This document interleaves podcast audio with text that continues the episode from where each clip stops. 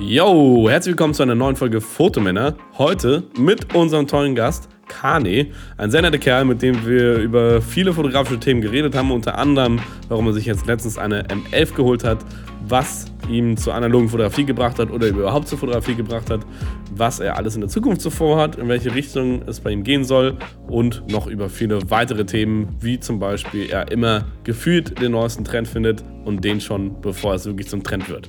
Ja, auf jeden Fall eine spannende Folge und daher wünsche ich euch ganz viel Spaß. Yo. Und los geht's. Herzlich, Herzlich willkommen, willkommen zu einer neuen Folge Fotomänner. Heute. Heute mit einem ganz spannenden Gast.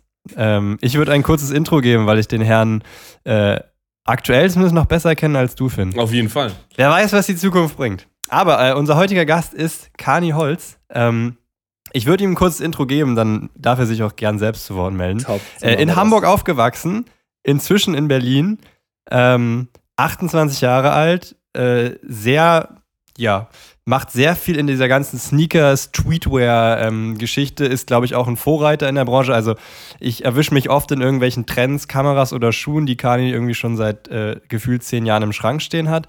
Also ich glaube, er war mit diesem ganzen Sneaker-Thema sehr früh mit dabei, Streetwear, ähm, auch die analoge Fotografie, würde ich sagen, bist du in Deutschland auf jeden Fall auch einer der Vorreiter, weil auch hier erwische ich mich mit Kameras, die ich kaufen will, die du schon seit fünf Jahren hast ähm, und irgendwie für den Viertel des Preises damals noch gekauft hast. Insofern äh, in vielen Rollen, sage ich mal, äh, Vorreiter auf dem deutschen Markt, würde ich sagen, oder im europäischen.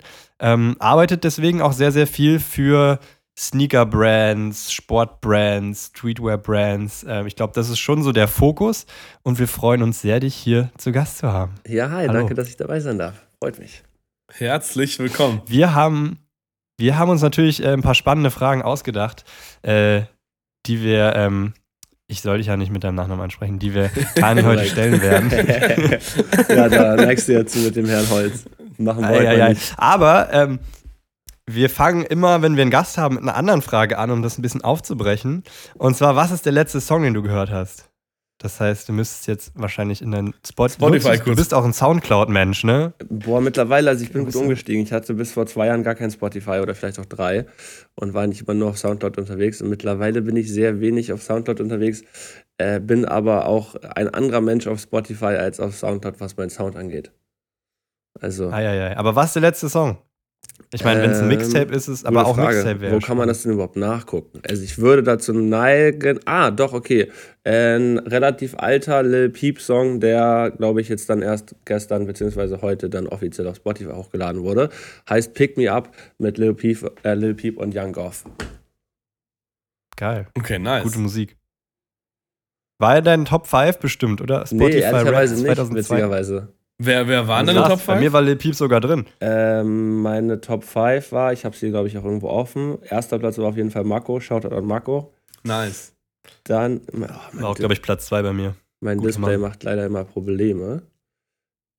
Also, ah, ja, ja. also ich weiß auf jeden Fall, Johnny Five war da drin, Marco war da drin, Surrender Dorothy, also eins der Aliasse von Bones. Bones selber war mit drin, der amerikanische Bones natürlich, nicht Bones MC.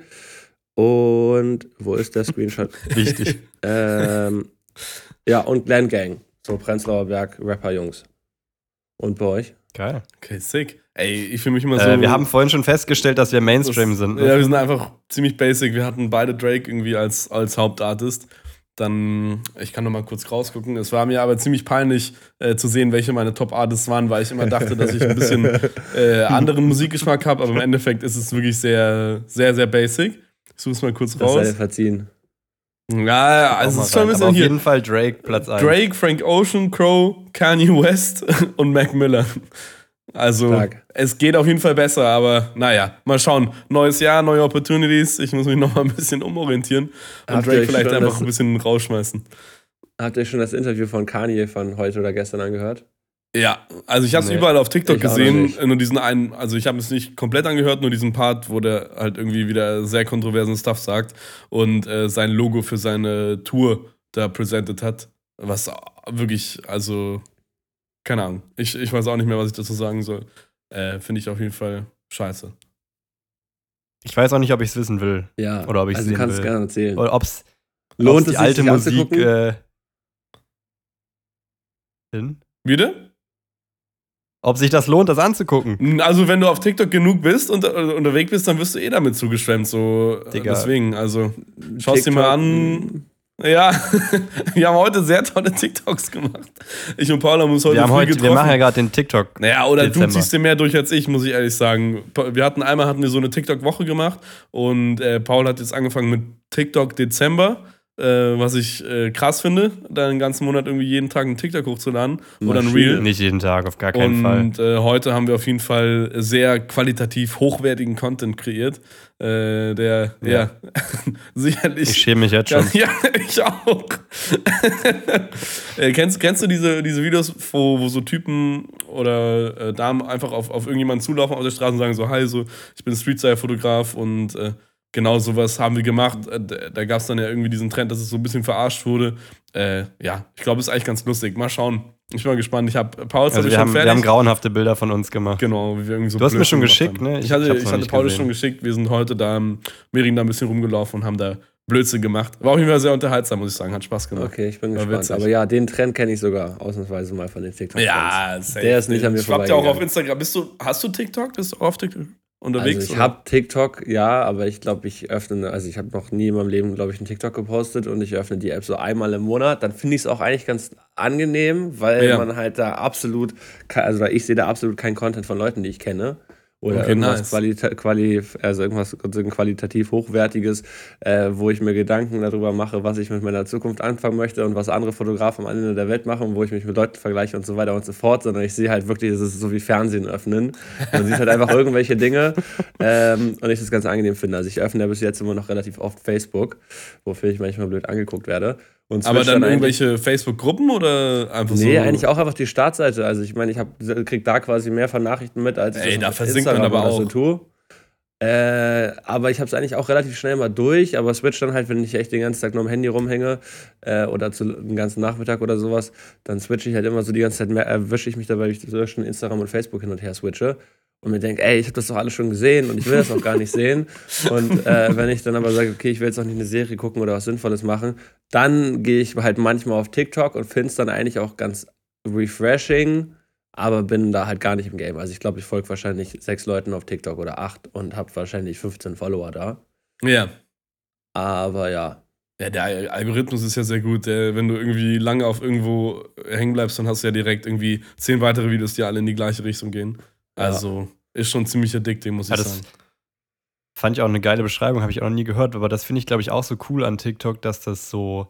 Instagram hat dann irgendwie doch inzwischen so einen beruflichen Touch, weil man sieht dann so von anderen Leuten aus der ähnlichen Branche und was die so machen und TikTok ist so kompletter Müll. Das ist Einfach so random Stuff. irgendwelche Memes und das ist so, ja, aber da, gerade das macht es halt irgendwie so unterhaltsam. ja, das sehe ich eigentlich auch so. Ja. Also es hilft ein bisschen Ähm, mehr, den Kopf einfach baumeln zu, die Seele baumeln zu lassen und Ja. rieseln zu lassen. und wie gesagt, auf Instagram, Ey, neue TikTok-Kampagne. so, äh, ist Instagram dann doch einfach ein Arbeitstool, über das man sich auch viel aufregt. Und wie gesagt, gerade der Vergleich mit Leuten, die vielleicht eigentlich aus einem ganz anderen Background kommen oder eigentlich anders äh, arbeiten als Fotograf. Oder bestes Beispiel so die Amis oder sowas, dadurch, dass die durchgehend Autos fahren in LA, haben gefühlt immer ihre Kamera dabei. Und wenn dann da irgendwo ein Wildfire ist oder irgendwo ein Autounfall oder whatever, können da, können, machen die da krasse Fotos von. Also das ist natürlich nicht von Leuten, die da auf der Straße liegen, aber ihr wisst, was ich meine. Halt einfach so, halt immer Kamera am Start so und halt auch irgendwie 70-200er Teleobjektiv. Und ich würde dann denken, hm, ich habe oft keine Kamera dabei. Und mittlerweile halt schon eine kleine analoge eigentlich immer so, aber mit der kannst du auch nicht alles fotografieren. Und da habe ich eigentlich lange gebraucht, bis ich mal verstanden habe, okay, man kann sich halt einfach nicht mit Leuten vom anderen in der Welt vergleichen. Das gleiche ist ja mit so Rooftopping-Szene oder sowas. Die Leute, die in China wohnen, natürlich haben die Access zu krasseren Rooftops, als das, was man hier irgendwie in Zentraleuropa besteigen könnte. ja. Das stimmt. Kommen wir auch noch zu, weil da warst du ja auch, da warst du ja auch mal drin, finde Ja, ich. ja, bisschen. safe. Ja, ich glaube, Kani hat das ein bisschen mehr durchgespielt. Du warst auch in der, Nee, der Rooftopper oder? Nee, nicht wirklich. Also so ein bisschen, also Ja. minimal jetzt mal. Ich bin schon mal raufgeklettert oder sowas. Aber Ja. ich würde mich absolut äh, nicht als Rooftopper bezeichnen. Also ich Aber hat es bei dir so angefangen oder, oder wie, bist, wie bist du überhaupt zu Fotos gekommen? Ist jetzt wieder so diese Anfangsfrage, Äh. die können wir relativ kurz halten. Ja, ist schöne Überleitung. Ja, wir, wir sagen immer, weil das erzählt man ja tendenziell auch in Erzählt jedem Gespräch immer. und jedem Interview irgendwie eine halbe Stunde. Deswegen mach's gern in Kurzfassung. Warum bist du da, wo du bist und was hast du gemacht und wie kamst du dahin? Also ich habe irgendwann, also früher bin ich geskatet und dann irgendwann mal auch gesnowboardet viel und habe dadurch dann immer halt angefangen, wie das so Skater und Co. halt machen, dass man sich gegenseitig gefilmt und fotografiert hat. Das waren quasi so meine ersten äh, Berührungspunkte mit einer Kamera. Das war damals noch eher auf Video ausgelegt. Dann habe ich äh, so mit 16, 17 oder sowas angefangen mit Analogfotos, viel mit Solomo-Kameras, viel mit dieser Holga, dann irgendwann mal ein bisschen AI, also Canon AI1 Spiegelreflex. Hab jetzt nicht wirklich irgendwie eine Thematik in den Fotos gehabt, sondern viel war so Effekthascherei durch Cross-Processing und durch irgendwelche Farbfilter etc. etc. Hab da dann damals relativ viel Fotos gemacht und nicht mehr ganz so viel Videos und hab dann irgendwie dann doch wieder die Fotografie eher aus den Augen verloren. Hab eine schulische Ausbildung als Art Director an der Miami Ed School gemacht, was sehr konzeptionell war. Hatte da ein bisschen Fotografieunterricht, aber habe eigentlich festgestellt, oh, ich kann das anscheinend ja doch ganz okay. Ähm, und habe halt auch immer mal angefangen, mich für Sneaker-Kultur und Klamottenkultur zu interessieren und habe damals halt durch so Gruppen wie Sneakers, Sneakers Addicted Daily Pics und Wearing on My Feet Today auf Facebook und so dann halt so gedacht, okay, da habe ich auch Bock drauf, warum nicht, warum mache ich das nicht nebenbei und gehe abends irgendwie mal los und äh, mache mal Fotos von den Schuhen, die ich gerade anhatte und habe die dann halt in diesen Facebook-Gruppen gepostet, irgendwie einen Instagram-Account aufgemacht und äh, ja, deswegen würde ich dann sagen, die Anfangszeit meiner Fotografie, die man ansatzweise mit heute vergleichen kann, war auf jeden Fall diese Sneaker-Fotografie. Das war so ungefähr, wann war das so, 2014, 2015 oder sowas, wo ich das relativ viel gemacht habe. Habe dann nach der Ausbildung mir überlegt, hm, was will ich eigentlich machen? Möchte ich in eine Werbeagentur gehen oder was möchte ich machen? Und dann kam eigentlich relativ schnell die ersten so kleineren Jobs rein, damals für Sneakers, Mac und Co., die einfach meinten, hier hast du Bock für uns ein paar Schuhe zu fotografieren. Hab das dann gemacht und dann äh, habe ich Johannes kennengelernt, also Höhen, war ja auch schon bei euch, Pangea. Und äh, er dann mich gefragt hat, ob ich nicht nach Köln ziehen möchte, um mit ihm zusammen bei Snipes und Soulbox äh, im Marketing zu arbeiten als Fotograf. Und das haben wir dann anderthalb Jahre gemacht zusammen. Dann bin ich, war ich so, okay, ich glaube, ich will jetzt komplett wieder in die Freiberuflichkeit oder so richtig in die Freiberuflichkeit. Bin wieder nach Hamburg gezogen, war dann da kurz und habe dann relativ schnell gemerkt, dass es am meisten Sinn macht, nach Berlin zu gehen. Geil. Und jetzt bist du Aber hier. ja auch da einfach ja. zur richtigen Zeit am richtigen Ort, ne, mit diesem Sneaker-Ding. Also, gerade wenn man sich jetzt anguckt, wie das in den letzten Jahren dann auch explodiert ist, so an die breite Masse. Ja, also ich finde halt ich finde es quasi halt auch interessant, ja. dass ich mir oder dass man sich damals ja dann schon dachte, oh, das ist jetzt der Peak, da geht nicht mehr. Und äh, das ist jetzt schon alles Mainstream geworden und das muss doch irgendwie alles implodieren und Co. Und dann wird es immer größer und immer größer und immer größer so.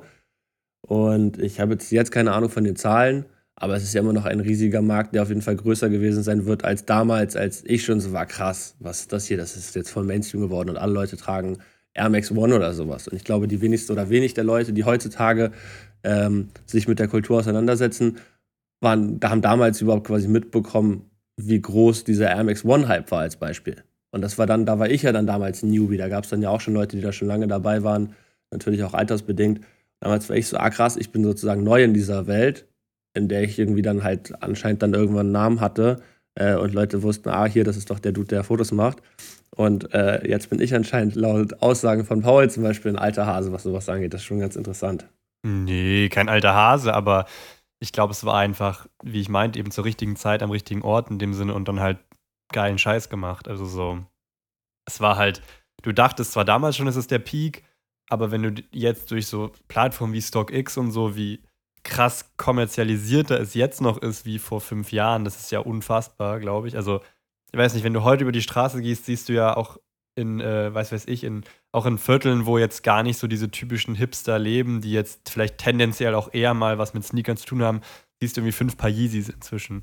Also, das ist ja schon so eine krasse Marktdurchflutung inzwischen und einfach, glaube ich ja schon, oder würdest du nicht sagen, dass es in die Karten gespielt hat, dass du halt einfach schon Experte in diesem Gebiet warst und dann ist es halt so extrem nochmal gewachsen und dadurch ist halt deine Arbeit auch nochmal so mitgewachsen. Doch, definitiv. Ich glaube schon, dass das, also und deswegen, ja, was ich halt meinte, irgendwie so ein bisschen dieses Vorreiter-Ding. Und ich, ich erlebe das ja, wie ich im Intro auch schon meinte, irgendwie oft bei dir, so auch wenn wir das Thema analog nehmen, ne? Ob es das jetzt eine was weiß ich, Kontakt G2 haben wir jetzt alle.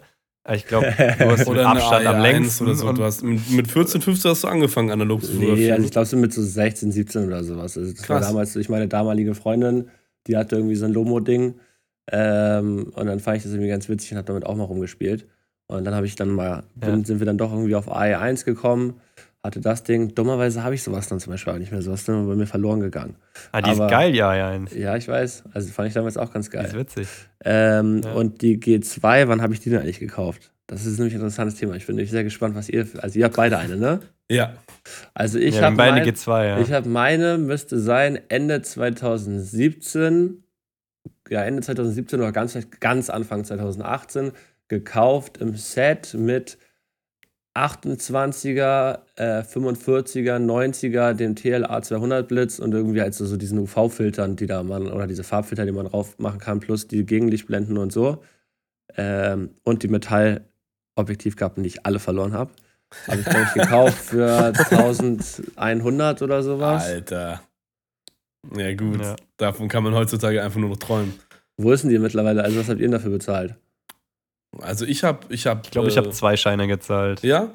Nur? Ohne den Blitz. Ohne also den Blitz, ne? Genau. Drei Linsen. Drei Linsen und ohne Blitz. Also auch 28er, 45er und 90er? Oder 35? Hast du, glaube ich, 35. Nee, ja, 35, 90, 8, 35 und 45 hast du auch noch. Ich glaube, ich habe auch einen 50, 45, ja. 35, ja. 45, 90. Also das 35er ist ja irgendwie, haben ja relativ wenig Menschen. Das, ist das soll, auch nicht, soll auch eigentlich nicht ganz so geil sein, habe ich mal gehört, dass es nee? nicht ganz so scharf ist. Okay. Ich hätte es eigentlich auch immer oh, ganz gerne, weil die, also 45 ist ja dann halt doch fast schon wieder 50 mm so. Manchmal hätte ich Bock auf das 35er, aber ich habe mittlerweile auch das 16er und das 21er. ähm, daher komme ich, glaube ich, klar, wenn ich nicht das 35er und das Zoom habe so. Benutzt du das 16er oft? Äh, ja, also jetzt nicht oft, aber ich benutze schon ganz gerne. Also ich kann mich okay. manchmal nicht entscheiden, ob ich das 21er oder das 16er besser finde. Das 16er ist halt Blende 8 und das andere Ding ist 2.8 so. Okay. Beziehungsweise das 16er ist sogar in Blende 8 und in den äußeren Bereich durch die Vignettierung ist es sogar eine Blende 16. Äh, es können natürlich eigentlich für das, was ich damit machen wollte, würde ein bisschen mehr Fisheye-Optik haben, ein bisschen mehr verziehen. Aber eigentlich ist es eine super krasse Linse, die für äh, die Weitwinkligkeit, geiles Wort, ähm, super wenig verzieht. Aber ich finde das Ding eigentlich ziemlich interessant und hat einen relativ einzigartigen Look und vor allen Dingen ist dadurch die Kamera halt unfassbar klein, weil das Ding jetzt so einen halben Zentimeter raussteht. So. Das sieht so nice das aus. Das ist schon ganz geil. Safe. Ich habe mir die letztens hatte ich. Finn, äh, Finn hat es gerade geschossen. Genau, ich habe mir die äh, äh, relativ für einen guten Preis geschossen. Da bin ich selber mal gespannt. Ich habe jetzt meine letzte oder erste Rolle mal abgegeben und äh, warte jetzt auf die Ergebnisse, aber mal schauen. Also das 21er finde ich auch gern. Suche habe ich auch dafür, genau. Also Koffer? Suche, äh, Koffer leider nicht. Ich habe diesen ND-Filter dafür noch. Ähm, Den habe ich nicht. Ach, also das kannst du mir ausleihen. Ich habe bis jetzt immer den ND Alle zusammentun. Ja, echt so. nee, aber ich habe, ich habe, glaube ich, ich habe meine, äh, meine, ich hatte die damals, ich hatte die, ich hatte 1,9 gezahlt mit dem Blitz und äh, einem 45er. Dann habe ich auf eBay noch günstig einen 28er geschossen, glaube für so 200 Euro. Und äh, ja, also insgesamt 2-1, glaube ich, für 28er ja. und äh, das 45er mit dem TLA-Blitz. Aber das bin 90er braucht man noch nicht. Nein, 90er, das 90er ist unnötig. Die Hälfte der Fotos ist unscharf damit so. Und äh, wenn man jetzt so telefotografieren will, kann man auch einfach irgendwie sich dann doch so ein Canon Body oder sowas nehmen. Weil das Ding ist dann doch relativ groß und irgendwie dann unpraktisch. Ja, aber die Kamera sieht auch ja. geil aus. Aber der Preis von dir damals ist auf jeden Fall krass. Da träumt man heute natürlich heutzutage davon. Ne? Ja, mit dem Ganzen. Aber wie gesagt, ja. ich habe das in vielen Bereichen. Nächstes Ding ist natürlich so äh, Fixie-Räder. Also den, den Rahmen, den Kani hat, den wollte ich dann auch. Und du hast den irgendwie im Sale für 300 Euro gefühlt gekauft. Ich habe den irgendwie gebraucht für 1000 Euro gefühlt gekauft. Oh. Also es ist so, das ist halt, was ich meine. Irgendwie, ich bin gespannt. Eigentlich müsste ich mich ein paar Mal mit dir zusammensetzen und mir so anhören, was du gerade feierst, weil das dann wahrscheinlich in drei Jahren cool ist. Sorgst aber dafür, dass ich ja röte. Echt so. Aber wie kommst du denn immer auf die Sachen? Also einfach, weil es dich interessiert oder weil du in irgendwelchen Foren abhängst oder? Ja, keine Ahnung. Also ich würde mich jetzt halt eigentlich gar nicht so als Ultra-Nerd in so Sachen bezeichnen. Also auch gerade sowas wie Fixie fahren oder sowas zum Beispiel war es halt so, ich habe das so aus Bock gemacht. Äh, habe aber Freunde von mir, die das halt viel krasser gemacht haben und halt irgendwie eine Fahrradcrew aufgemacht haben und halt richtig Fahrradrennen gefahren sind und so. Deswegen würde ich mir jetzt zum Beispiel niemals so, ich bin der krasse Fixie-Fahrer auf die Flagge schreiben, weil für mich war es immer so, so ein Side-Ding und ich finde es halt ganz cool und es war irgendwie geil, dass man halt daran selber rumschrauben kann und äh, finde das Fahrgefühl halt ganz nice. Aber im Vergleich zu den Leuten, mit denen ich dann zum, zum Beispiel damals den Sport gemacht habe, war ich dann gefühlt dann eher die Lusche. So. Deswegen. Und so sehe ich das halt bei manchen anderen ja. Dingen halt auch. Aber ja, natürlich ist es so, äh, wann habe ich angefangen mit Fixie fahren? Ich glaube, das war so 2013 oder sowas. Äh, ich glaube, der Peak davon ist ja zum Beispiel auf jeden Fall jetzt schon erreicht gewesen. Vor allen Dingen in Deutschland, gerade durch Fahrradpolizei und Co. war das ja eine Zeit lang überall in den Nachrichten, weil irgendwelche Leute angefangen haben, Fixie zu fahren, die es nicht konnten und Unfälle gebaut haben und so weiter und so fort. Äh, ich selber fahre leider auch relativ wenig mit meinen Fahrrädern, habe ich jetzt gerade vor ein paar Tagen wieder nachgedacht. Paul kennt ja mein eines äh, Cruiser-Bike, das aussieht wie so ein Hollandrad und auch fixed und brakeless ist. So mit dem fahre ich eigentlich relativ viel, weil es unten im Treppenhaus nice. steht. Aber meine beiden teureren Räder, die wurden auf jeden Fall leider nicht viel gefahren dieses Jahr. Aber es ist halt auch anstrengend wegen der Fahrradpolizei in Berlin. Ja. Also es ist halt, du kannst halt nicht sagen, ich fahre jetzt mal los, sondern es ist immer so, ich gehe jetzt ein Risiko ein, ich muss ein bisschen scannen, meine Umgebung. Klar, musst du bei Fixie eh so ein bisschen, weil du vorausschauender fahren musst, aber halt auf einem anderen Level. Und manchmal hast du dann halt auch einfach Pech, so du weißt nie, wenn du um die Ecke biegst, dann stehen die da und dann ja. blöd gelaufen. Aber, aber es ist witzig mit die, es ist witzig mit diesem Cruiser-Bike, weil, wie Kani meint, er hat halt wirklich so ein Oma-Fahrrad vom Look. Das ist halt auch brakeless. Und wir hatten das schon so oft, dass er damit so an den Polizistinnen vorbeifährt ja. und so juckt ja, die, die halt nicht, halt weil es sieht ne? halt nicht aus wie dieses hippe und es ist halt, naja, theoretisch genauso äh, verboten, aber naja, zeigt dann auf. wieder irgendwie so diese Doppelmoral bei der Polizei da, ja. dass sie nur gewisse Leute anhalten. Ich weiß, ja, als, ich damals, als ich damals angehalten wurde und dann, die waren so unglaublich unfreundlich zu mir, also die waren richtig frech und dann hatte ich die halt irgendwann mal auch mal gefragt, warum die kein E-Bike haben. Weil wenn die den ganzen Tag rumfahren, hey, also es ist ja anstrengend, dann ja, meinen sie etwa, dass ich irgendwie müde, dass wir müde werden. Das Einzige, was nervig ist, ist mit den Bürgern zu reden. Da meine ich so, naja, auch, also bei so einem Job und so unfreundlich, wie ihr mir gegenüber tretet, kann ich das verstehen, dass das nicht immer nette Gespräche sind. Ne? Also, naja. Fahrradcops. Aber ich glaube, die hassen halt auch alle. Ja. Also ich glaube, es ist für die auch nicht so einfach. Nee. Also jedes Mal, wenn ich Fahrradcops sehe, gucke ich sie böse an, sehe aber, wie die Person, die sie gerade anhalten, sie auch gefühlt anschreit und nicht einsieht, für was es da gerade irgendwie Ärger gibt. Also ich habe es also irgendwie, glaub, so ich hab's irgendwie geschafft, dass ich ja? mich noch nicht, noch nicht einmal mit Fahrradpolizisten unterhalten musste. Ey. Also, ich sei froh. Echt ja. so. Ich hatte, ich hatte sehr viele Close Encounters und sehr viele kleine äh, Rennen mit denen, aber irgendwie ging es zum Glück immer gut so. Aber ich weiß, dass es auf jeden Fall kein nettes Gespräch wird, äh, wenn man da mal reden muss und auch relativ teuer werden kann. Also ein Kumpel von mir, der wurde ja, der wurde einmal, der hat damals auch noch in Hamburg gewohnt. Ähm, der war, wurde dann einmal erwischt, als er in Berlin war. Dann wurde er irgendwie vier Jahre später, also wirklich eine lange Zeit später, mit dem gleichen Rahmen erwischt. So, und dann haben sie das Ding halt direkt einkassiert. Er konnte zu Fuß nach Hause gehen, hat sein Fahrrad nie wiederbekommen, trotz Anwalt nicht und so. Ähm, und dann hat Paul mir, glaube ich, mal erzählt, dass, du warst es doch, der meinte, dass es mittlerweile auch egal ist, ja. ob du mit. Ich habe halt mehrere Karren so, aber vorher war es so, wenn du halt mit der einen Rahmennummer mehrfach erwischt wirst, dann wird dir dann das Ding weggenommen. Und äh, mittlerweile ist es wohl so, dass wenn du einfach auf einem Fixie mehrfach erwischt wirst, egal wie viele verschiedene das sind, nehmen sie dir beim zweiten Mal weg. So, das macht dann schon nicht so viel Bock. Vor allen Dingen, wenn man halt eben äh, sehr zentral in Berlin wohnt. Ja. Naja, anderes Thema. Ähm, was ich spannend finde, weil jetzt haben wir ja auch viel über, äh, sage ich mal, analoge Kameras gesprochen. Du bist ja inzwischen, oder du bist auch schon länger, aber jetzt auch ein digitaler Leica-Mann, kann man sagen, weil du yes. bist einer der, ich glaube, du bist der einzige Mensch, den ich sagen würde, den ich kenne, der jetzt eine M11 hat. Ich glaube, äh, Mario, warum? Mario hat sich eine geholt, wenn ich das Recht auf den Zettel habe. Ja, aber den kenne ich jetzt nicht wirklich persönlich, ja, okay. weißt du? So. Mit dir war ich schon mal einen Kaffee trinken. So. Aber ähm, Oder zwei. Warum? Also was, was reizt dich daran an Leica? Warum eine digitale? Ich meine, ich kenne ja teilweise deine Gesichtspunkte, aber vielleicht auch nochmal spannend für die Leute, weil du ja jetzt auch einen größeren Trip planst, wo du meines Wissens nach auch hauptsächlich die M11 mitnehmen willst. Ähm, auch wegen der Filmkosten, die inzwischen so hoch sind. Bla. Aber warum Leica? Warum die digitale M11? Was reizt dich daran? Warum nicht? Warum hast du dich für die entschieden? Warum nimmst du nicht eine Fuji oder eine Sony A, schieß mich tot? Hau mal raus. Ähm, ja, also mit einer der Gründe ist auf jeden Fall natürlich Filmkosten.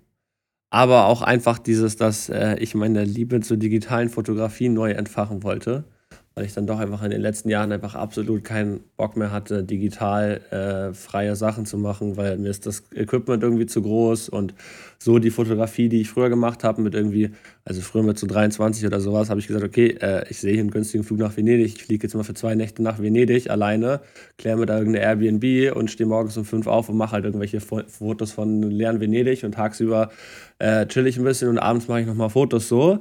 Das habe ich irgendwie früher gemacht fand es auch immer geil, also hat mir Spaß gemacht, habe aber irgendwie dann auch so auf Dauer nie so wirklich den, den Mehrwert dafür gesehen, weil ich es dann doch irgendwie sehr für mich mache und auch da eigentlich ehrlich gesagt mich äh, immer relativ klein gefühlt habe, weil ich dann einfach doch mal um einiges krassere Sachen von anderen Leuten sehe, mit denen ich mich eigentlich nicht vergleichen sollte, weil mich das ein bisschen demotiviert hat und ich halt doch eben nie, es war immer so mein Side-Ding, was ich für mich gemacht habe, ich aber nie auch gemerkt habe, okay, das macht auch irgendwie beruflich Sinn.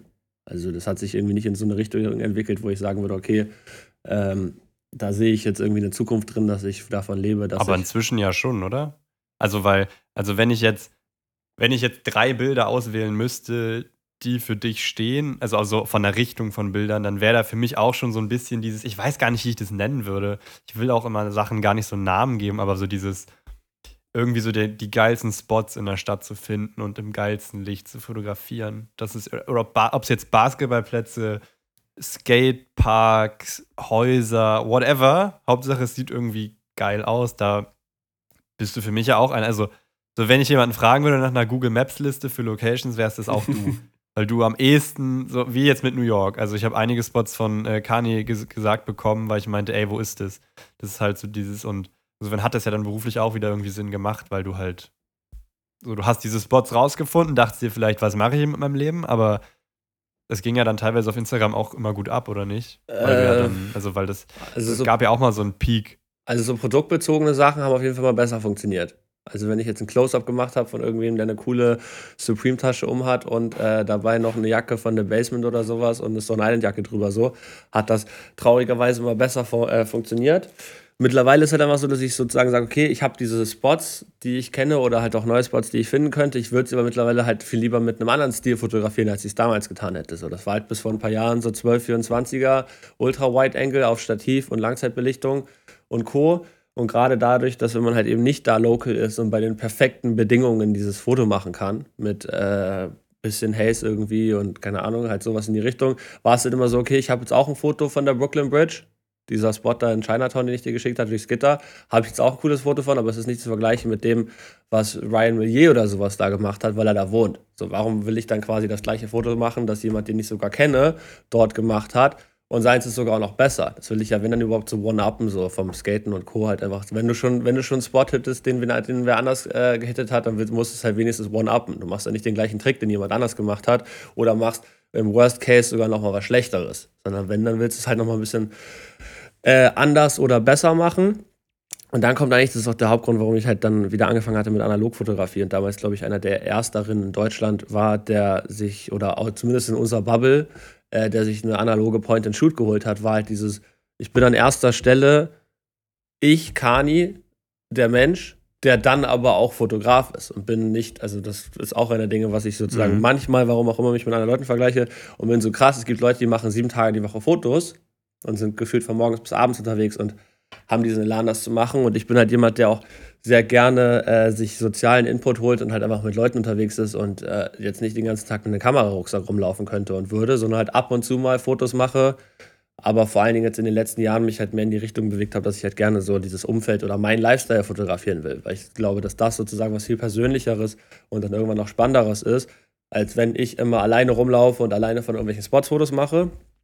Und äh, ja, da kam auf jeden Fall halt die Analogfotografie ins Spiel mit kleineren Kameras, die jetzt lange Zeit nicht ganz so viel wert waren, aber jetzt mittlerweile ja auch ähnlich teuer sind wie eine Digitalkamera.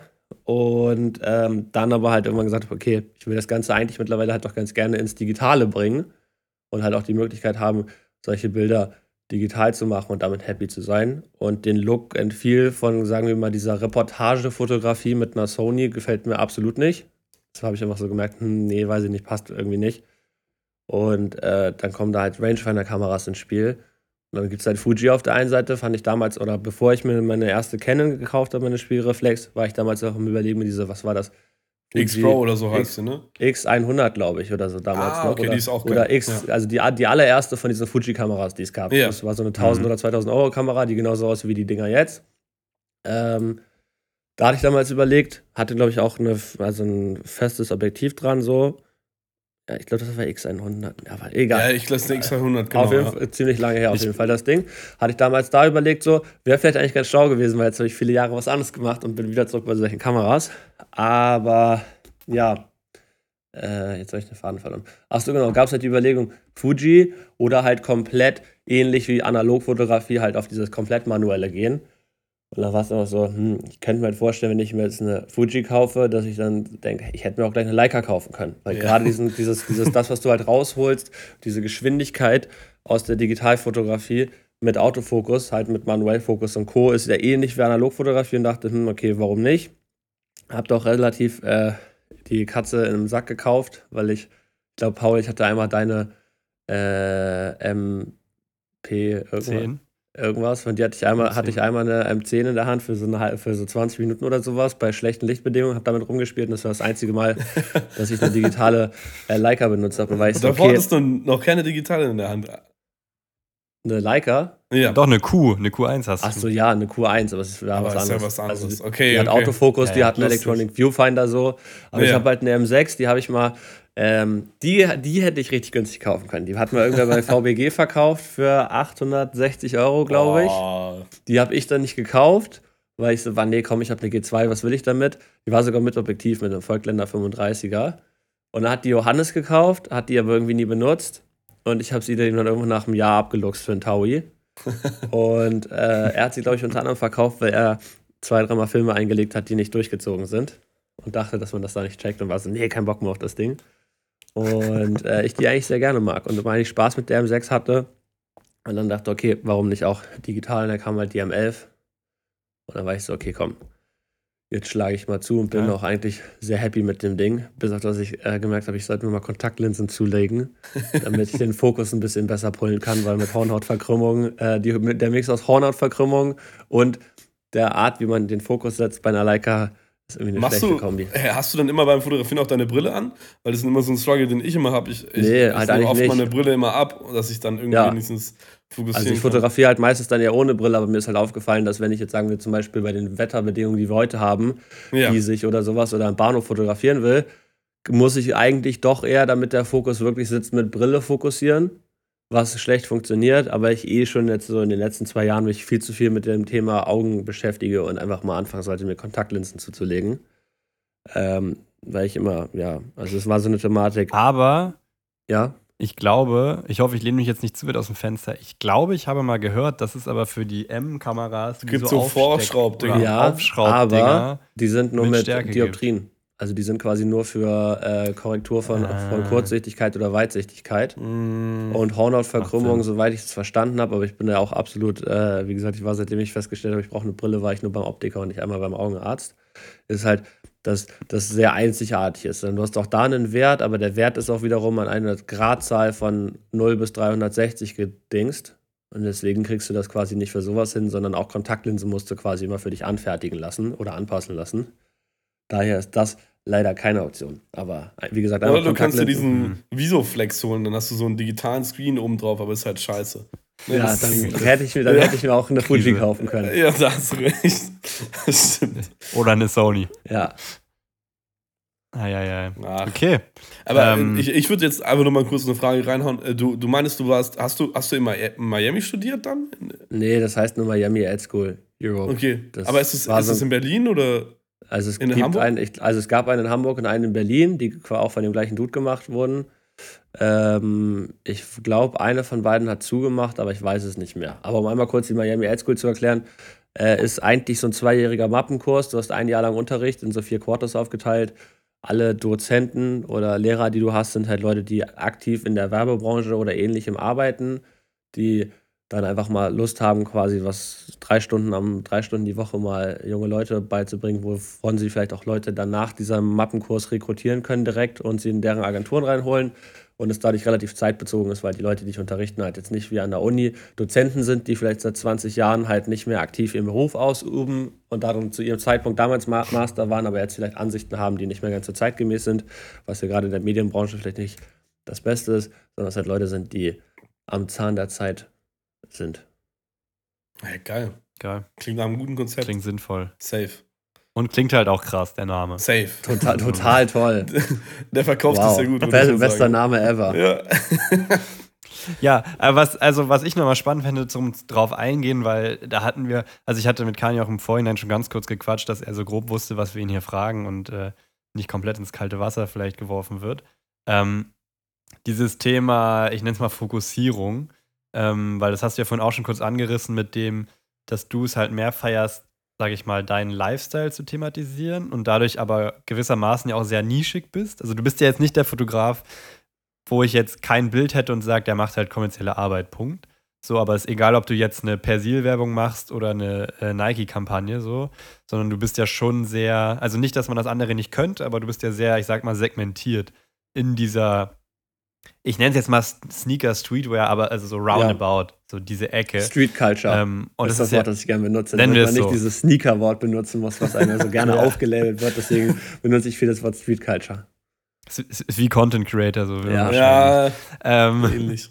Ähm, aber wie siehst du das? Wie ist deine Erfahrung? Macht das Sinn? Ich würde sagen, es macht total viel Sinn, weil so wenn jetzt halt Soulbox was will oder Nike, dann macht es natürlich Sinn, den Menschen zu fragen, der da äh, viel Erfahrung, viel Einblick, viel Wissen hat, anstatt jetzt Fotograf X zu nehmen, der vielleicht ein Bild gut ausleuchten kann, aber noch nie einen Sneaker fotografiert hat und weiß, wie das jetzt proportional Sinn macht, welche Brennweiten man da mal nimmt, äh, was für Locations vielleicht, also so blablabla. Wie, also, weil es geht ja auch ein bisschen immer darum, hier, wir wollen den Zuhörern sowas mitgeben.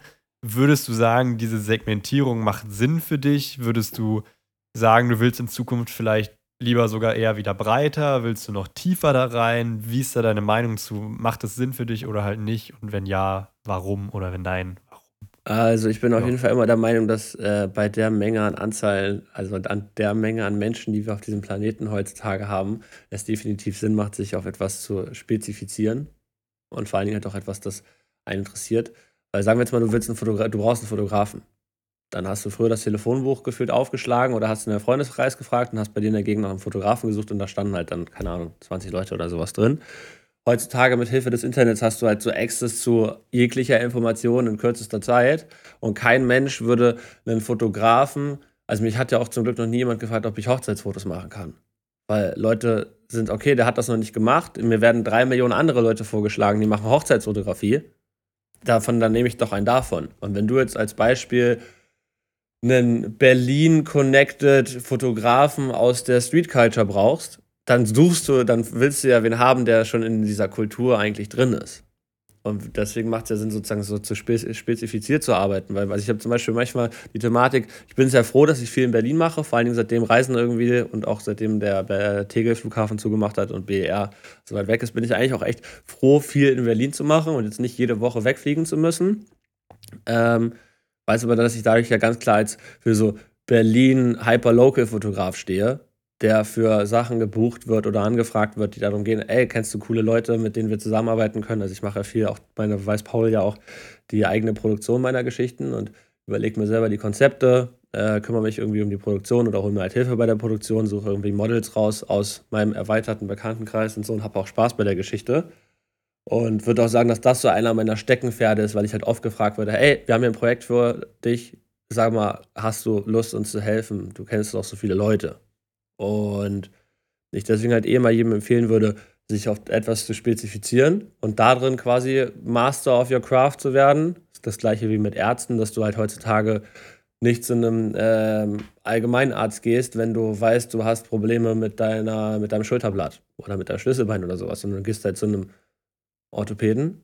Und es kann sogar sein, dass wenn du zum Beispiel ein krasser Sportler bist, dass der Orthopäde dich nochmal an einen äh, Spezialisten für genau diese Probleme weiterleite, weil er sagt, ey, ich bin nicht der beste Mann dafür. Und so sehe ich das halt eigentlich auch bei Fotografie. Voll. Ich meine, ich glaube, es ist ja dieses Alarm 24 Stunden und das, was du halt am meisten machst, kannst du am besten. Wenn du alles machst, kannst du alles ein bisschen, aber wenn du eine Sache machst, kannst du die hoffentlich am besten. Ich glaube, es gilt leider auch nicht für alles und jeden. Ja. Ähm, aber wenn man doch was macht, wo man, glaube ich, erstens Spaß dran hat und zweitens irgendwie auch beruflich merkt, dass es irgendwie Leuten zumindest scheint es ihnen zu gefallen, wenn man davon leben kann, das ist ja eigentlich Win-Win-Win sozusagen. Also du, also ich glaube, ich nur ein Problem, wenn man irgendwann keinen Bock mehr darauf hat, was man macht. Aber es ist natürlich unwahrscheinlich, weil man sich ja selbst dahin entwickelt. Also es ist jetzt unwahrscheinlich, dass man morgens aufwacht und sagt, ich hasse jetzt Schuhe, ich hasse Fahrräder und ich hasse Berlin. Und Ach, ich weg. Habe ich, hab ich manchmal, hab ich manchmal morgens, wenn ich aufwache. Wirklich? Aber ich meine, also ja, definitiv. Also ich habe mich ja auch in meiner Fotografie äh, in den letzten Jahren immer mal wieder weiterentwickelt und mache ja nicht das gleiche wie das, was ich vor fünf Jahren gemacht habe und ich mache auch nicht das gleiche wie das, was ich vor sieben Jahren gemacht habe und ich mache auch irgendwie was anderes, als ich vor zwei Jahren gemacht habe. Was viel halt auch davon kommt, dass ich also immer mal wieder von langen Sachen sozusagen gelangweilt bin und meine, okay, ich will das jetzt irgendwie weiter, also ich habe das ein bisschen, also durchgespielt, klingt irgendwie so abgehoben, aber so, ich habe das oft genug gemacht, es langweilt mich, ich will irgendwie was anderes machen. Das war zum Beispiel damals mit der Sneaker-Fotografie so, ich fand das voll cool und wollte auch keine Leute fotografieren, sondern fand das quasi viel cooler, sowas wie produktbezogen und irgendwie diese Close-Ups-Geschichten zu machen und so. Dann habe ich irgendwann diese Architekturfotografie gemacht und dann war ich so, hm, irgendwie will ich mittlerweile doch einen persönlichen Touch in die ganze Geschichte reinbringen. Und heutzutage erwische ich mich dabei, dass ich viel lieber Leute fotografiere als Architekturfotografie oder halt so Cityscape Photography. Ähm, und das auf jeden Fall auch ein Wandel ist und das halt dadurch kommt, dass ich mich immer wieder neu entwickeln will, weil mich andere Sachen langweilen. Und das nicht, weil ich sage, ich bin der Beste da drin oder sowas, sondern einfach, weil ich so bin, hm, ähm, passt das noch zu dem Menschen, der ich jetzt bin? Weil auch wenn ich mich manchmal als äh, introvertiert bezeichne und denke, ich brauche viel Zeit für mich alleine, ich glaube, ich im Vergleich zu Paul oder sowas jemand bin, der extrem viel mit Menschen unterwegs ist und äh, auch extrem viele Leute kenne und dann von mir selber ein ganz anderes Bild habe als das, was ich wohl eigentlich für andere Leute habe. Ähm, und ich halt einfach so merke, okay, macht mittlerweile viel mehr Sinn, so wie ich mich als Mensch weiterentwickelt habe, weil wie gesagt, an erster Stelle bin ich ich, Kani, der Mensch, der dann aber Fotografie macht, äh, dass ich halt sozusagen mittlerweile so viel mit Leuten umgeben bin und auch so viele ka interessante Charaktere, die man vielleicht jetzt nicht unbedingt äh, in Bremen auf der Straße treffen würde, dass ich sage, okay, das ist vielleicht was, was ich fotografieren will und äh, für die Nachwelt äh, dokumentieren möchte und sage, das vielleicht war das irgendwann mal diese Kultur, also auch wenn man es jetzt vielleicht heutzutage noch nicht beschreiben kann, was ist diese Szene, in der wir uns bewegen oder in der ich mich bewege, aber irgendwann ist es vielleicht etwas, das Sinn macht, rückblickend sich anzugucken und zu sagen, ah krass, so war die damalige Zeit. Und da kommen halt eben viel, finde ich, Personen mit ins Spiel und es viel weniger darum geht zu zeigen, wie Berlin sich gerade, also wie Berlin jetzt aussieht, sondern eben, wie sehen die Menschen von Berlin aus. Ja. Geiler Ansatz. Ja, ist doch ein cooler Ansatz. Da macht die Leica M auch wieder Sinn. Ja. Dokumentarisch arbeiten. Boah. Hast du eingelernt. Boah. Herrlich. Leica M12, wir, wir werfen dein Hut ins. Ja. In den, wie heißt es? Ich weiß das Sprichwort nicht. Oh man. Und was steht bei dir als nächstes ja, an? Also hast du noch irgendeine Richtung, irgendwelche Ziele, die du doch unbedingt noch irgendwie erreichen willst, machen willst? Ähm, Gibt es irgendeine Richtung oder willst du einfach erstmal das machen, wo du gerade bist, weitermachen und schauen, was sich in der Zukunft ergibt? Oder hast du da so einen krassen Plan oder irgendwas geplant?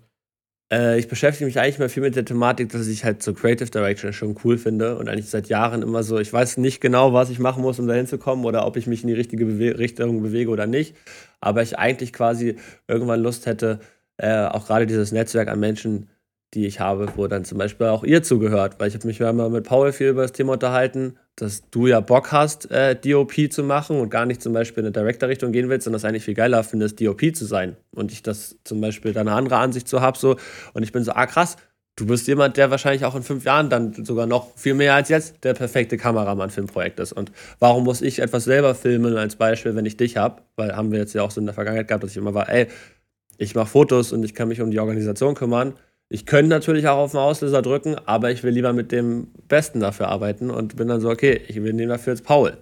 Und äh, finde, wie gesagt, diese Creative Director Geschichte dafür halt gut, weil es halt einfach viel um Konzeption geht und auch eben viel halt um, äh, sagen wir mal, die richtigen Stricke zusammenführen zu einem tollen Whatever und eigentlich da gerne in diese Richtung gehen würde. Und natürlich wahrscheinlich immer weiter eine Kamera benutzen möchte, aber jetzt, also ich meine, ich werde ja auch älter, äh, jetzt nicht unbedingt mit Ende 30 noch die Jugendkultur äh, der deutschen Hauptstadt dokumentieren möchte.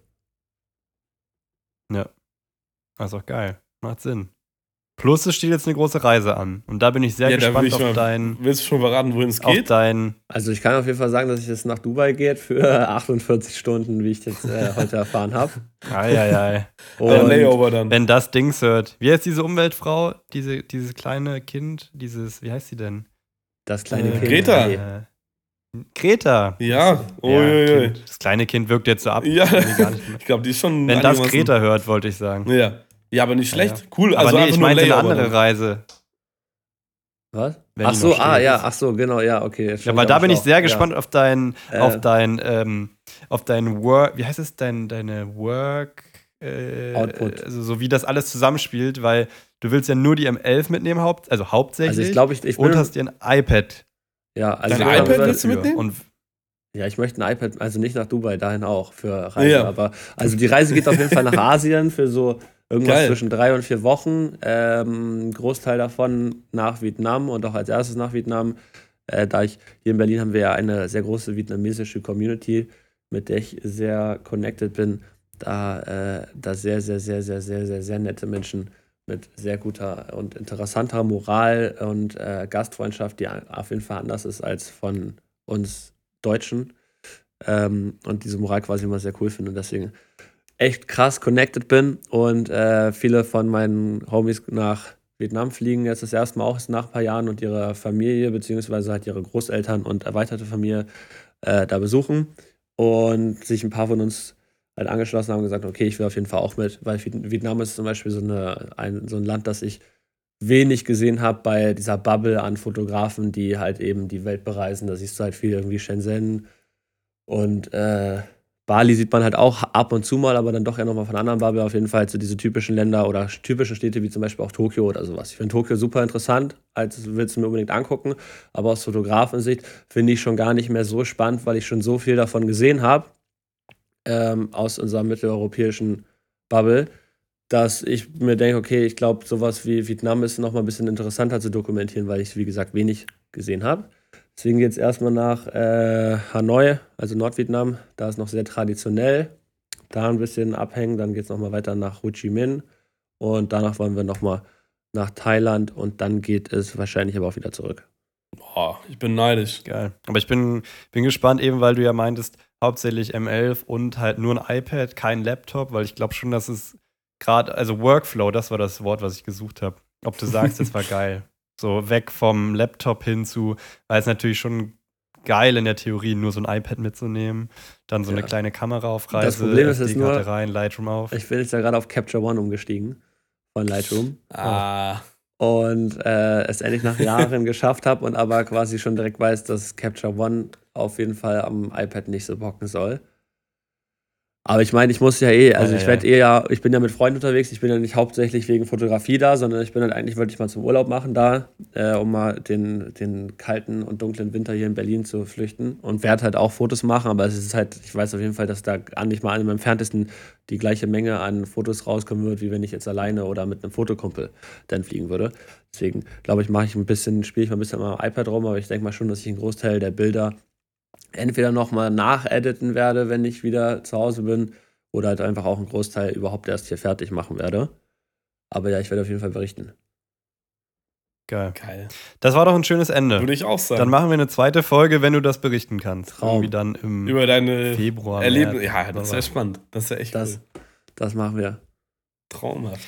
Dann, äh, dann, ich fand es ein super schönes Gespräch. Ich bedanke mich, dass du da warst. Echt so. Danke für, äh, wir geben dir das letzte Wort. Ich fand die Übergabe nochmal von dem Mikro gestern sehr lustig. Stark, im Schneeregen. Äh, ja, im Zollamt. Schneeregen vom Zollamt. Also war auf jeden Fall ein. Äh, ja. ja ich das Protokoll, Übergabe. ich musste beim Zollamt nur eine Kette abholen. Also, aber ja, war auf jeden Fall eine legendäre Übergabe am Ende der Welt. Und ein Mikrofon annehmen. Ja. Nee. Auf jeden Fall danke nochmal. Hat uns sehr gefreut, dass du dabei warst. Und, danke äh, euch. Ja, ich hoffe, wir sehen uns irgendwann nochmal in Person. Machen wir auf jeden Fall. Also wenn, äh, wenn Paul endlich mal nicht mehr zu, so teuer ist und auch mal sich Zeit nimmt, mal wieder mit mir abzuhängen, ah. kommst du auf jeden Fall dazu. ah, ja, ja. Ich freue mich jetzt schon. Geil. Alright, Na boys. dann. Ey, easy. Passt auf euch auf. Ciao. Wir hören uns. und äh, ja. Tschüssi. Winke, winke. Ciao. Jo, Freunde, auf jeden Fall ganz lieben Dank fürs Zuhören. Ich hoffe, ihr hattet genauso viel Spaß wie wir beim Gespräch. Äh, wir würden uns natürlich sehr freuen, wenn ihr Kani auf Instagram folgt. Wir werden seinen Account auf jeden Fall unten verlinken. Und äh, ansonsten würden wir uns natürlich über ein 5-Sterne-Review freuen. Vielleicht wollt ihr das Ganze mit euren Freunden teilen. Darüber wären wir euch auch sehr dankbar. Und ja, eine dicke Umarmung von euren Fotomännern. Wir hören uns am nächsten Sonntag. Tschüssi.